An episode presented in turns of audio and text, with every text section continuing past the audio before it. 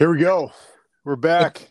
What's going on? Another Femi and Ferrari. It's gonna be a fast one.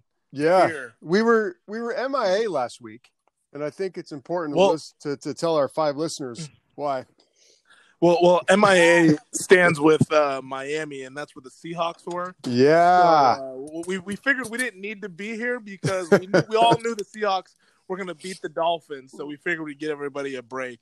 Right. Uh, so uh, so we we both agreed on that, like going down there Mhm. with as bad as they were. So I, I think we just take that as wins in Exactly. our in our Oh, I in mean, our yeah. predictions. I, I was not gonna pick the Dolphins. I can't speak for you. I, it sounds like you would not have either, but. Nope. Uh, yeah, we'll we'll we'll, chat, we'll talk that up as wins. I think Not- two and two and two on the season. Yep. You're uh, four and zero like the Hawks. Yes, yes, I am. Yes, I am. Um, but I, I think it's important to, to let everybody know the, one of the reasons why last week is you, you sometimes things happen, and you know it, we're we're uh, we're distanced. You you are in the remote studio. I, Yes. am, I am at the station. It's kind of whoever's anchoring is kind of in, in this in the station, so to speak. And uh, you were you were busy working on some uh, legit Las Vegas stuff about the Seattle Storm, and you put together a pretty cool piece with an odds guy, and we were ready to roll it on Thursday night. And you know, Then- that, that nasty coronavirus kind of crept into the equation. Uh, Yeah. not, not for you or me, but for uh, Donald commander in chief. Donald Trump. and so what often happens in TV land, we uh we work real hard on sportscast and we've you know, Femi, we know this too well. We're ready to roll. And uh we need to axe a lot of your time Well- because of this. So It's it's two words really, and it's abort mission. That- that's what happens.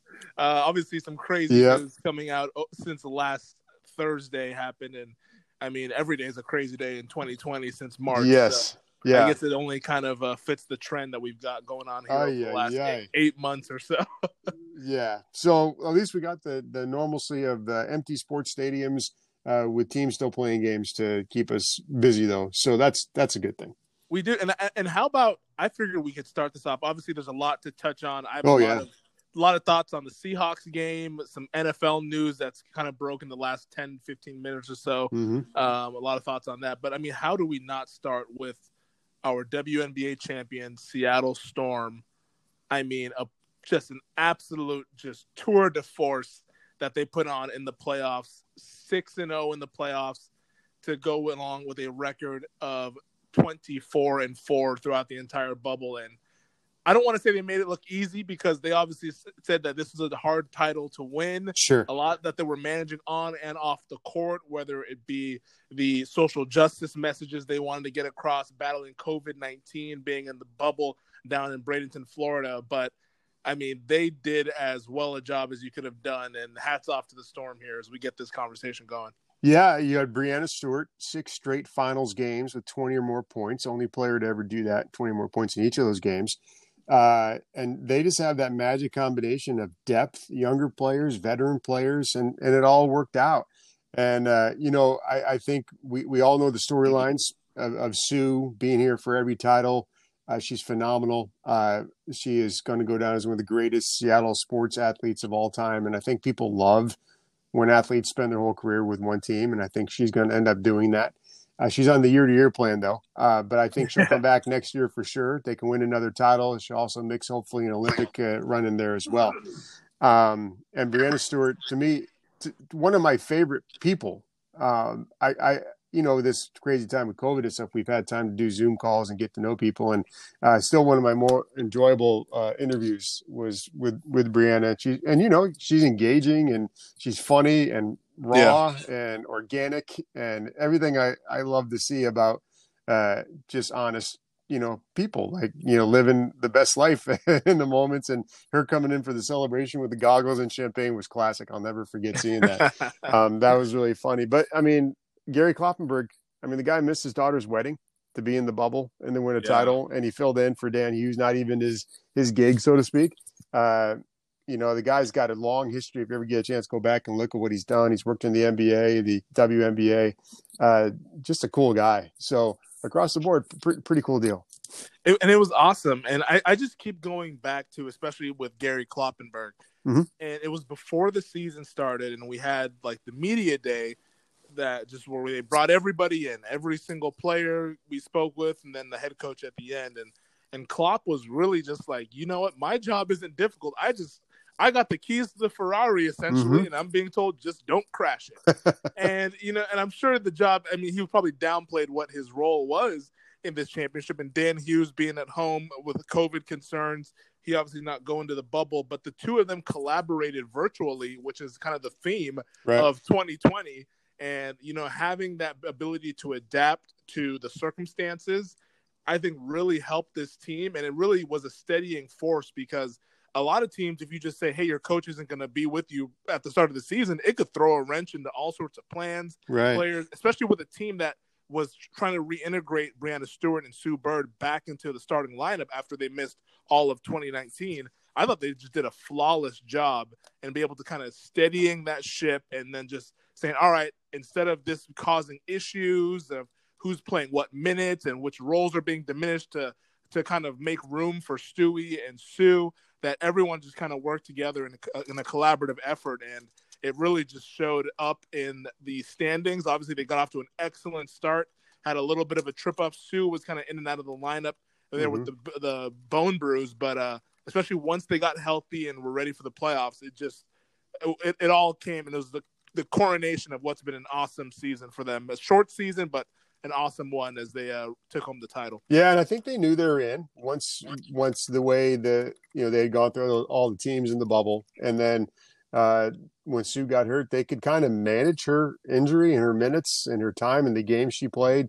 Uh, get to the playoffs, it's a different thing, and she did great in the playoffs. But I mean, she said she felt great up to that point. Um, and anytime, and one one thing that gets me, and I, I want to ask her at some point here, is she doesn't wear knee pads or any type of no covering, or, no brace. And you would think that when she gets hit knee to knee, or you know, I mean, that's just part of basketball, right? Um, I mean, remember Allen Iverson? He was he looked like a mummy by the end of his career. You know, yeah. I mean, he had the stuff on the arms, the legs, everywhere. So it's it's a really physical sport, I think, more than people realize. So um, it, it, it was really cool, and they're going to have their celebration Friday, a virtual celebration. That bums me out for them uh, but they'll make the best of it. And I know uh, Breanna Stewart, uh, Mercedes Russell, and um, Jewell Loyd are going to raise the Storm flag on the Space Needle before it. So that's pretty cool. I mean, just talking about like how dominant they were this season, uh, they were a fun team to watch. I mean, we talked about it on many podcast yeah. episodes all throughout the summers. And like we, whenever we brought up the storm, it was like, you know what? This is not genius analysis, but they're really, really, really, really good. Right. you know, and like you, when you just watch the team, it was just so cohesive. It was just, it was like there were like a symphony out there. You know, everyone knew their role, and it was a modern style of basketball, getting up and down the floor, mm-hmm. shooting a lot of three pointers, sharing the basketball, and that's what they did all throughout the they did all throughout the season. And when you talk about a team that had their average winning margin was 11 and a half games in the regular season. I believe they only had one single digit game when it came to the playoffs. Like this team absolutely blew through the WNBA this season. And I mean, it's a bummer that Vegas was down Liz Cambage. She was out. Yeah. And then Sue Bird was, uh, or not, I'm sorry, Sue Bird, Kelsey Plum. She was uh, hurt so she didn't go to the, the WNBA bubble. And they also lost one of their uh, bench players right before the playoffs. So it was kind of a bummer that, it was a, a, kind of a banged up Aces squad that they faced. But I mean, they still had the MVP in A'ja Wilson, mm-hmm. who's a heck of a basketball player. So it, it was no easy task. But I mean, I think next year when we see these two teams kind of healthy and all systems go, uh, it, will certainly be a fun rivalry that we have here budding between the Storm and the Aces. But so far, round one definitely goes to the Storm as now they've won two championships out of three years. And Mike, we got to start talking about a dynasty here with yeah. the Storm organization, a fourth title, only the third team in WNBA history to win four championships, and uh, they have to be the favorite going into the next season. Yeah. when you look at the landscape. Yeah, Breanna Stewart coming back for what is really just pretty much the beginning of her career and Jewell Loyd. I mean, they they had some down years uh, prior to Jewell Loyd and then Breanna being drafted, but that's allowed them to be what they're going to be now for the next few years. So keep those players, have your core, and they they find the good combination of what they know they need to build around those players, and they'll be good for a long time to come. That's for sure. Where do you? Because you've worked in this market for for quite some time. I've I've lived in the market Right. for for much of my life, but where do you think that this Storm team kind of ranks in the pantheon of Seattle sports teams? Wow. You know, oh, I mean, like yeah. it, it's it, it's it's always hard to like kind of because you don't want to be prisoner of the moment because whenever you see you're experiencing something, it feels like it's the best or the greatest ever, but it's hard to find a more impressive season given the circumstances and what they had to go through and the way that they just dominated Yeah. it- it's I mean, obviously the 2013 Seahawks come to mind since they were dominant through their uh, run to the winning the Super Bowl. The Sounders have had a handful of uh, of championship teams here with the MLS Cup. And like for the Mariners, they're the 116 team, but I don't think they're on this level. But maybe UW football, they're obviously like with the 91 national title team. They've had some heck, some some great teams and stuff. Um, like UW rowing has had some great teams. But if we just keep it on the professional landscape, I mean, this Storm team, it, it, it, it might be the best that we've ever seen in Seattle. Yeah, the most dominant in the in the landscape of their competition. Yeah, I mean what what they did, and and I do think it was hard because of the way the the Wubble was, and playing almost every other day. Um, and that that's a grind. And plus, I think was it um they went in on July sixth. It was ninety seven days. So I Yep. mean, I I don't know if twenty years from now people are going to realize really the uh, everything that went into that. You know, when they look at just how dominant this team was. Uh, there, there, that was. It's funny you said the 116 team to me with the Mariners because that was a team where you knew every night you went to the ballpark they were probably going to end up winning. And uh, and and the one reason why they don't kind of rank totally up there is because they, you know, then of course there was 9/11 and that kind of interrupted things, um, and it just uh, it, it it didn't deliver in the postseason like these women did for the Storm. You know, and they carried it all the way through. So I, I, I would say probably that that Seahawks team, the Super Bowl 48 team, would probably be you know very comparable. I mean, when you look at all the the landscape of, of their respective sports, um, you just knew something was special with that Seahawks team. Uh, I mean, you watched them, you just knew. I mean, there, there was something Oh, yeah. about them that defense, the way they did stuff. Um, and and there was sp- something special about the storm. I think we, you know, you or I would put games on. And it was a rarity if we weren't talking about a win. You know, Yeah. so yeah, they're they're right up there, top five. I, I mean, I really would have to sit down. Uh, you know, as far as like excitement, uh, you know, that '95 Mariners team. I mean, way back when you had the '79 Sonics, right? They won a championship. Yeah. I mean, uh, the the Sounders teams. Um, you know, the, we we we can go on all different levels. We never want to you know piss anybody off, but I mean the the Seattle Seawolves in their inaugural season just dominated and won a championship. I mean, there's there's so many, but when it's just when you're talking about these big teams that are in front of your face, um, you know they they were pretty dominant, and, and like you said, there's there's more of this team to come. And I think it's the parallel. I'm not, even, I'm not even sure if there's a parallel, but it's just kind of interesting to see the 2013 Seahawks with this 2020 Storm team because the 2013 Seahawks, as far as I'm concerned, they were birthed the year before, and Mhm. everybody remembers that that December and then that playoff run that they had that fell short in Atlanta.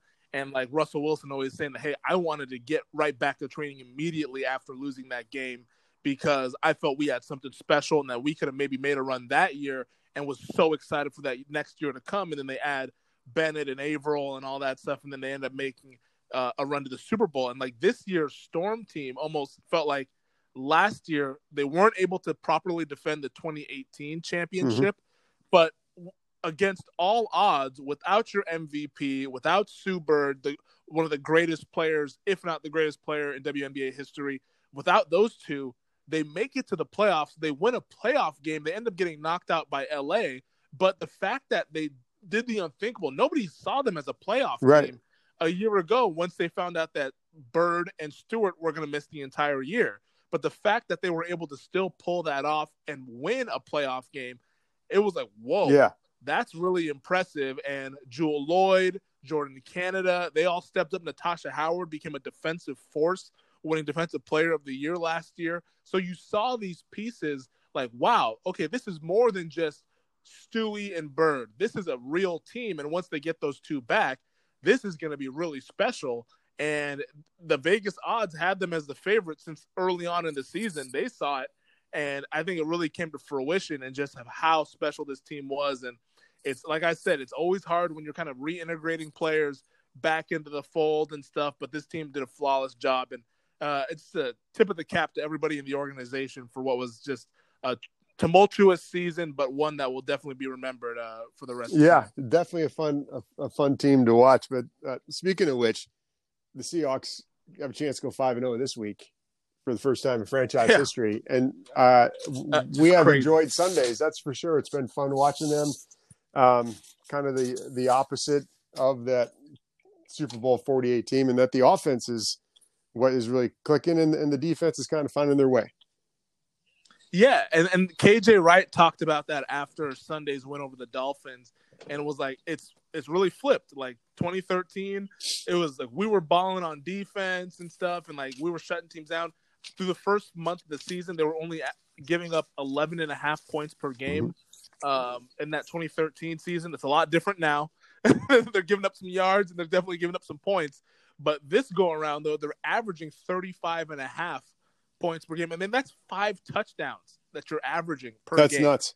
You go out there. It's crazy. Yeah, Russell was 16 and, and passes, 16 TD passes, 16 touchdown passes. Russell Wilson, uh, probably the front runner right now to win the MVP after a month. I hate doing the one month quarter season awards, but I mean, if there if it was given out, right. it'd probably go to Russell Wilson. But they're just they're clicking on all cylinders on offense and Sunday's game was a little sloppy, but that was to be expected. That's kind of a trap spot going down to oh, Miami. Yeah. Uh, in, in, between, I mean, they had the Cowboy game, which was a nationally televised big late afternoon Fox game, and now they have this Sunday Sunday night football against the Vikings. So two kind of bigger games than you just against a lowly Dolphins team sandwiched in between. That's definitely a tricky spot. Going to South Florida where it's always humid and muggy and it feels like you're running in mud but uh, for them to be able to get out of there with a pretty convincing win, I think says a lot about that team. Um, and you know, I think a lot of people expected it to be kind of a trap spot, but they went down there, took care of business.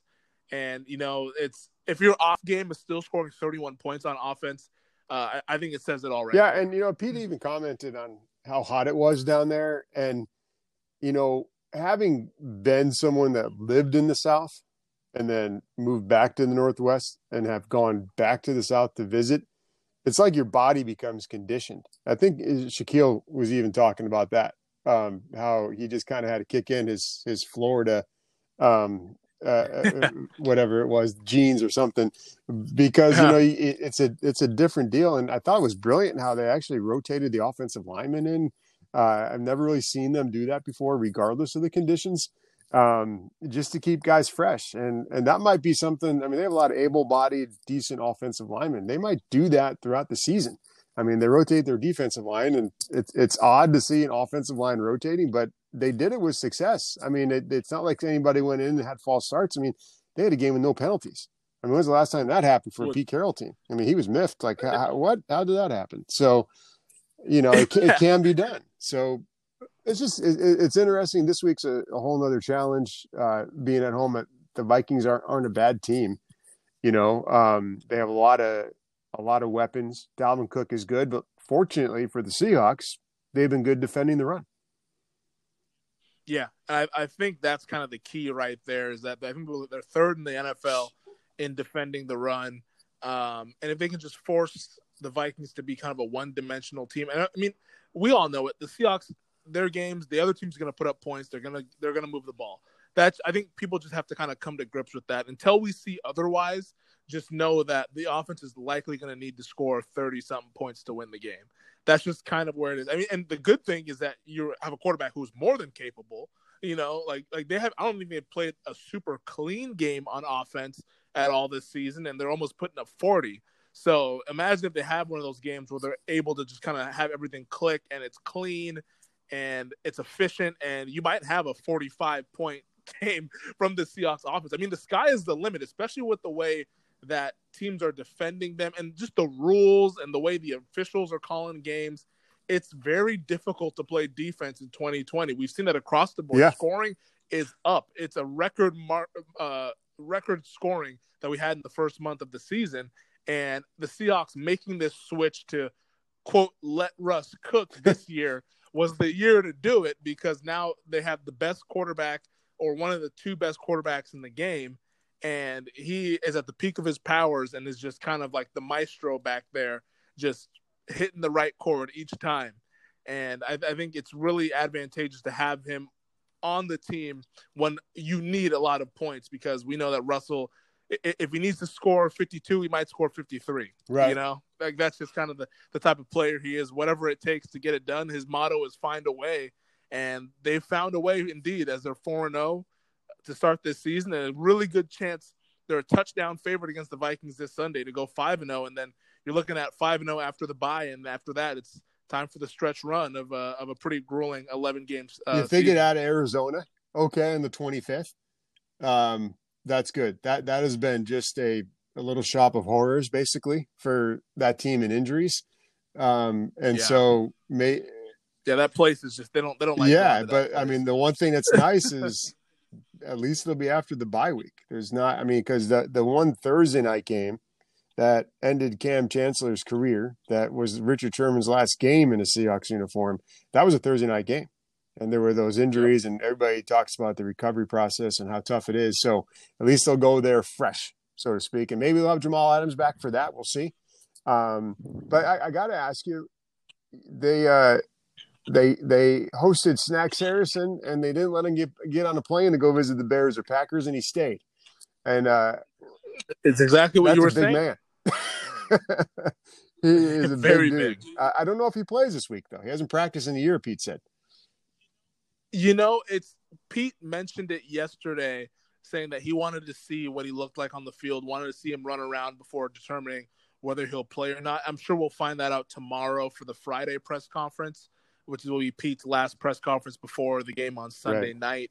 So my guess is that he probably won't play just because you have the bye yep. week that's coming up, and you know you just you just don't want to you don't want to overdo it and, and ramp a guy up too fast. They, they seem like they have a pretty good strategy with in terms of the proper ramp up, and there was no training camp for some guys. And I mean, Snacks Harrison hasn't played since last season, so it, it's something that I think they really want to just kind of take it easy with him, and then maybe we'll see him October 25th, that Week Seven game against the Cardinals. But I don't see the need. I mean, obviously, you would love right. to have him uh, going up against a really good running team Dalvin Cook has been going. I think last week he went for 140. The week prior he went for about 180 mm-hmm. against the Titans. Like he can really run the ball. He's one of the premier backs in the NFL. But I mean, I, I feel like you want to err on the side of caution here with snacks and just because they, they haven't had him around their facility. They don't know what kind of shape he's in. They're all figuring all that info out this week um, on the yeah. practice field. So I, I would guess no. But I mean, they they are down some guys. You mentioned Jamal Adams. Quinton Dunbar is probably 50 mm-hmm. 50 uh, waiting for the injury report to come out here this evening, but he didn't practice yesterday. I think just went through a walkthrough. But uh, yeah, it's it's it's a banged up defense, but like I said, it's going to be points is what gets it. Yeah, if you get through this night. game, win this one, not have those guys play, you give them the the bye week to really recover, and, and then hopefully you get back to you know full strength or at least close to full strength on, on the 25th. But it's interesting talking about having Snacks Harrison just kind of get back into shape you know taking the week, get that bye week, get more used to things, then then not play until the 25th. Because remember the, the the Niners, I don't know if people know, but the Niners signed the often injured Ziggy Ansah. He signed. Yeah. He tears a bicep. He's done for the year. so Ziggy Ziggy Ansah with rough guy, Niners man. lasted what a week? Not even. Can't catch a Yeah, so that's break. maybe a good good example of you know guys really need to get get with it and get physically, you know, um, set. Got to get the ready. body ready. Yeah, before you start throwing them out there. Yeah, and I, this Sunday's game is so critical. Just and, and I don't. I hope people aren't overlooking it because, like you mentioned, the Vikings are a capable team, and their record might say that they're not.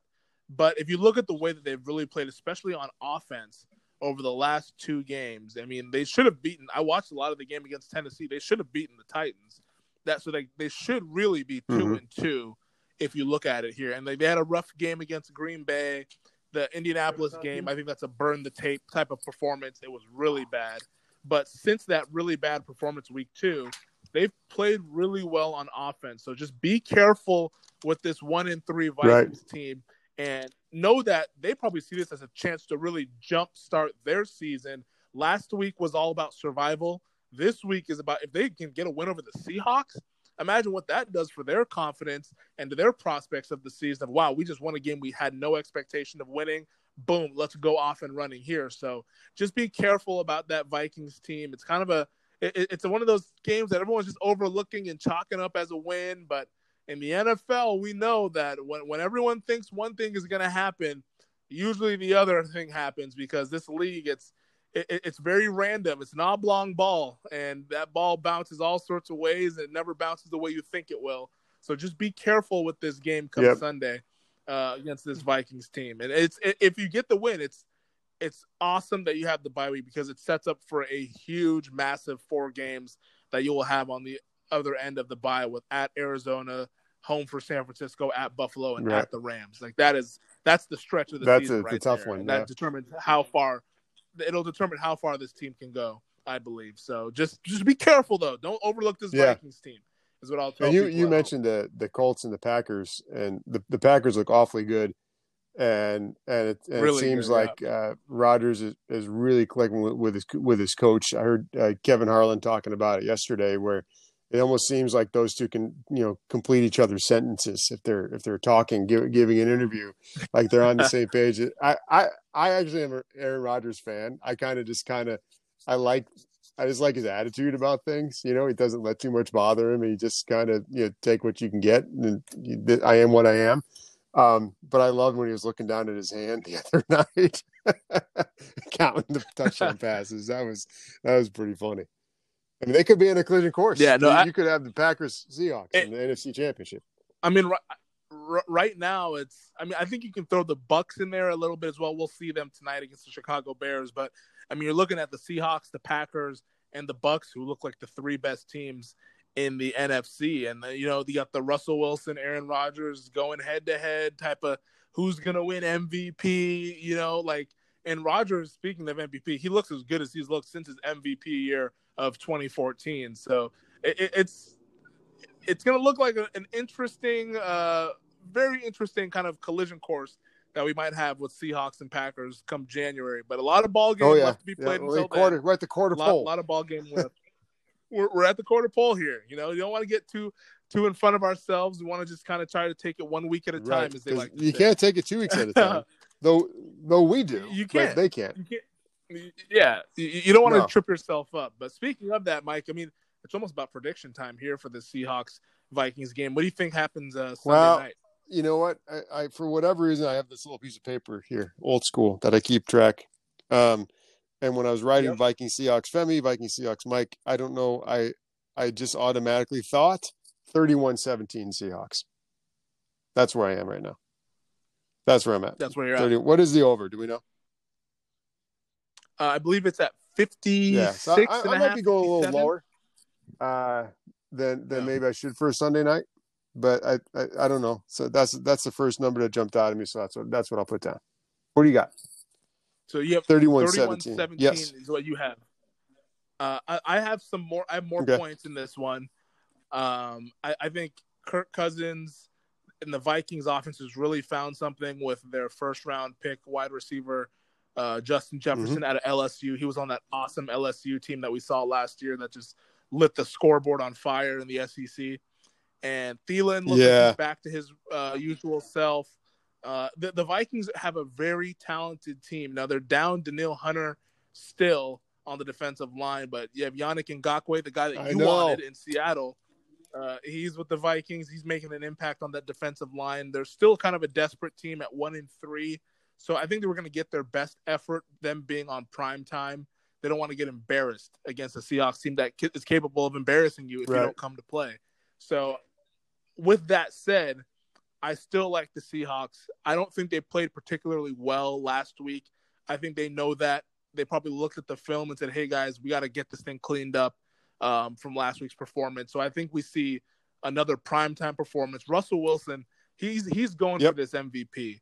And we typically don't see him say stuff like that and kind of acknowledge those types of things, but you can just tell that he really, really wants to go for it. And I think he relishes these prime time, oh, yeah. nationally mm-hmm. televised games where everyone can see. All eyeballs will be on CenturyLink Field. And I think we see another four to five touchdown pass performance from Russell Wilson. I think this is a high scoring game. I think it's Seahawks 38. No, let me go. Seahawks. I'm actually going to go wow. Seahawks 41. I think we get we get the first 40, 40 burger, burger of the season. we get the first one of the season. Seahawks 41, Vikings 28. The Hawks the Hawks win. They cover the seven point spread, and the over gets yeah. blown way over. And I think we see points, points, points, and more points at CenturyLink Field. And I think the Hawks fly so into the slot machine game. Just ding, ding, ding, ding. I ding. think so. Uh, it, the Adams injury, it, it scares me on that back end. He's such a playmaker, and not having him. I know the guys have made plays without him. Ryan Neal, two interceptions after being on the practice squad like 12 days ago. Uh, yeah. That's pretty crazy. Shaquill Griffin has got a couple interceptions, but I think that these receivers against the Vikings, they're definitely a lot better than the guys the Dolphins had last week. And the Dolphins were able to move the ball. They didn't execute in the red zone, but they were able to move the ball. I think the Vikings will be able to kind of punch some of those red zone trips into the end zone. So I think the Vikings can score for a little bit, but I don't think they can keep up for four quarters. I see the Seahawks pulling away late in the fourth and getting a 13 point victory okay. uh, Sunday night. All right, we'll we'll we'll watch the points. I I got a question for you. Do you think the mm-hmm. Tennessee Titans should be treated should be Jesus. treated like Nashville's MLS team and kick kick kicked out of the season? Get them get them out of here. Get them all the way out of here. It's not working. Am, Sounds not right. I, I, don't I don't get I don't get fired up about much. Mike, you know. Yeah, we, I, we keep things pretty even here pretty, in sports office. Yeah. I'm a pretty easygoing guy, you know. But the fact that the Titans reportedly broke protocol after having an outbreak of COVID 19 amongst their team is just dis- it's despicable.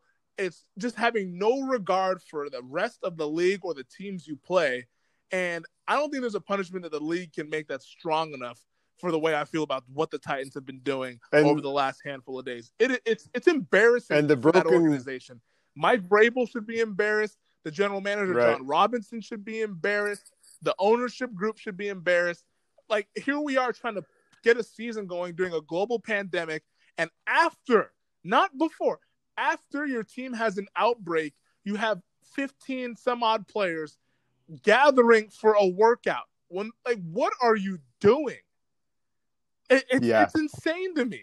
And and, and the, like the fact that they're just like, well, I mean, we still need to kind of get work in. Roger Saffold, one of their guards, was saying that on Twitter. I think he might have deleted the tweet, but it was on there long enough for people to screenshot it, saying that like I stand by my team. Like guys still like need to get this is our livelihood. Hey, there's no livelihood if you get an outbreak and the whole league gets an right. outbreak and there's no games. Like like we're all having to deal, deal with these protocols. Every team in the league, like the Seahawks said, hey, the team that beats COVID will be the team that's yep. standing left. Like that is what needs to happen. Like you have to take this seriously. We're not done with this. And the fact that they had it and just had no regard for it or anybody else involved, it mm-hmm. just it's it's low. It honestly is low, and I, I, hope they get hit with the hammer from the league because that can't happen. And yeah, that really that's just kind of where you know it's things are taken differently in different parts of the country and different in different areas. It's, it's and selfish. you know, Pete, Pete is like we kind of Pete Carroll's like we have pretty much a mini bubble. They had the the, the kid that snuck the girlfriend in right during training camp in the hotel. And, and later. was immediately so that, that, I mean, the hammer came down. it's just it's basically like like Pete. I love how Pete Carroll is approaching it. He's like this. This is part of the competition. We're going to win that. And you're right. The team that stays the healthiest and out of the, the trouble when it comes to the whole COVID thing is, is the team that's going to get the furthest. And, and which leads me to my next thought, knowing that we'd be talking about this, say is something I, I thought of because because the NFL doesn't have a bubble. Uh, and I mean, you're talking about like a hundred people per team, right? I mean, essentially staff, support yeah. staff. Yeah. Probably more if they had that. yeah. You're talking about the players and who would go. Um, it would be interesting to see, you know, where would they do it? I think you're seeing a bubble in Fort Worth. Um, I could see the Cowboys Stadium being a good bubble type of place if they're going to do that for the postseason, because then it, it becomes a matter of okay, you still want to do the bubble if the you know if if if if we're still managing COVID in January like we are, then you you have your your bubble, but there is no home field advantage for anyone really. You know, unless the Cowboy. And then I'm like, well, if the Cowboys are in it, let, us say the Seahawks have to face the Cowboys all of a sudden in the first round or second round, and then do they let Cowboys fans in? But then will they allow like Seahawks fans to fly in if they wanted to? You know what I mean? I, I wonder how they would handle that. And this is definitely down the road, but there's been mention that when it comes to the postseason, because they want to ensure that they might do a bubble type of atmosphere. Yeah, no, I could see them developing one. I mean, major. We just saw it with Major yep. League Baseball developing a bubble, um, just kind of let things play out in the regular season. But then by the time the postseason got here, there was a bubble, and it's definitely easier to have that when there's less teams involved. There'll be 14 playoff teams. My guess is that they'd probably do two bubbles, seven and seven would be something that they probably mm-hmm. look at. But I mean, Jerry World definitely has the infrastructure. You know, they yep. have the, the, the facility. and maybe it's LA Texas. Stadium, right? There's there's a massive thing. Yeah, it could be LA. They have the two. They could play in the Carson City Stadium that the that the right. Chargers played in last year. And there's the new SoFi Stadium that they're in this year. So they have a couple viable NFL stadiums that they've used in that LA market. Um, so it, it's something that I'm sure that they're kicking around the right. ideas, or at least I hope they are. Um, with what's going on right now, with the few teams having games moved around, and I mean, think about just how crazy this is, Mike. Week five starts tonight with Bucs and Bears. Week five doesn't end until next Tuesday night. Right? like, what is there's I'm seeing the rundown right here. There's a there's a game tonight. There's seven early games on Sunday, four in the late window slots, and then the Sunday night game. We right. have now two Monday night games with the Broncos and Patriots being moved Monday night, Tuesday night and game. now a Tuesday night with the Bills and the Titans, which means the next Thursday's game, which was supposed to be Bills Chiefs, has now been moved to Sunday, but could be moved back to Thursday if the Tuesday Bills Titans game is not being able to play because of more positives in Tennessee. Like it, it's, it's it's like a beautiful mind where right. the numbers are just everywhere and things are moving around. Like, Think about that stat. To me, but think about that Bill stat having to deal with that. And it's it's not oh fair to them. God. So you, you gotta get be, ready to play one team on the, Tuesday the, and the, the next Steelers, team on Thursday. The, the, the Steelers were fired up a little bit last week, and I think Mike Tomlin tried to kind of just be calm about it and say, "Hey, we'll figure. Like, this is the hand that we're dealt." But the Steelers, I'm sure they didn't want their bye week to be week four. Their, you know, their bye week wasn't scheduled. Was supposed to be scheduled. I think it was week seven or eight. It was the original bye week. They had to take a self-imposed bye week because the Titans couldn't play because they had the outbreak. And now here the Bills are, where it's like they were going to be able to at least face the Chiefs. It was going to be on a short week, Sunday to Thursday, but the teams would have had an equal rest. Now, if they're able to play on Tuesday, they're at a massive rest disadvantage going oh Tuesday God. to Sunday. You know, like and the Bills, right. what did they? They did nothing wrong. Yep. you know, all of this is because the Titans seemed, and I and I don't like like I don't want to shame teams that end up having COVID outbreaks. That is out of their control. Like that might happen depending on where they are. But the fact that they disregard the protocol after knowing that they had an outbreak is the part right. that is just indefensible. And the fact that now that they're having to have these teams being kind of punished for their own doing is it's really unfortunate. And I hope there's something that the league can do. I know like forfeiting games what affects both teams because then both sides don't get the game checks. So that's something that I know the Players Association does not want to get involved with. But there has to be some sort of punishment to the Tennessee Titans for what uh, has come up in the last uh, 48 hours or so because it's, yeah, it's really screwed the whole thing up. It's just it, it to- totally interesting. I, I, I have nothing else to say. It's just nuts, you know. It really is nuts, and it's unfortunate we have to end on okay, such a fired it. up note, but. It. Yeah, go out and run five it's, miles. You know, it's, it's, it's, a little passion coming out. Get back before the Bears and, and Bucs are playing. you got you got twenty minutes. Go. Exactly.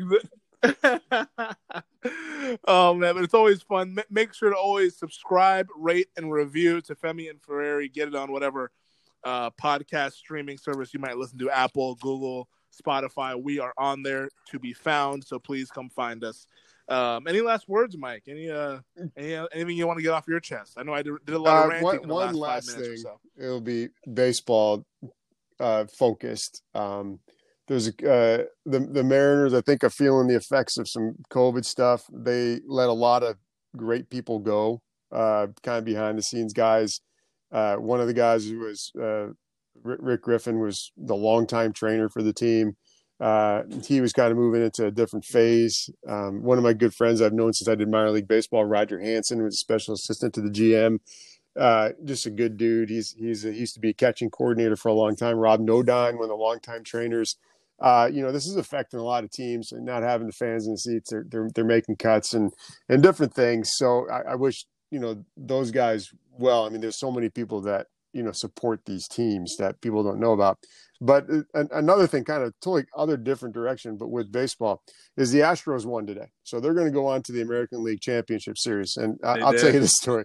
So on the air, like I, you, you know me, I'm a big baseball fan, and I regard the game highly. I think it. I mean, I think it's it's kind of like golf, you know, or any sport. You just play it the right way. I mean, just just be play it the right way.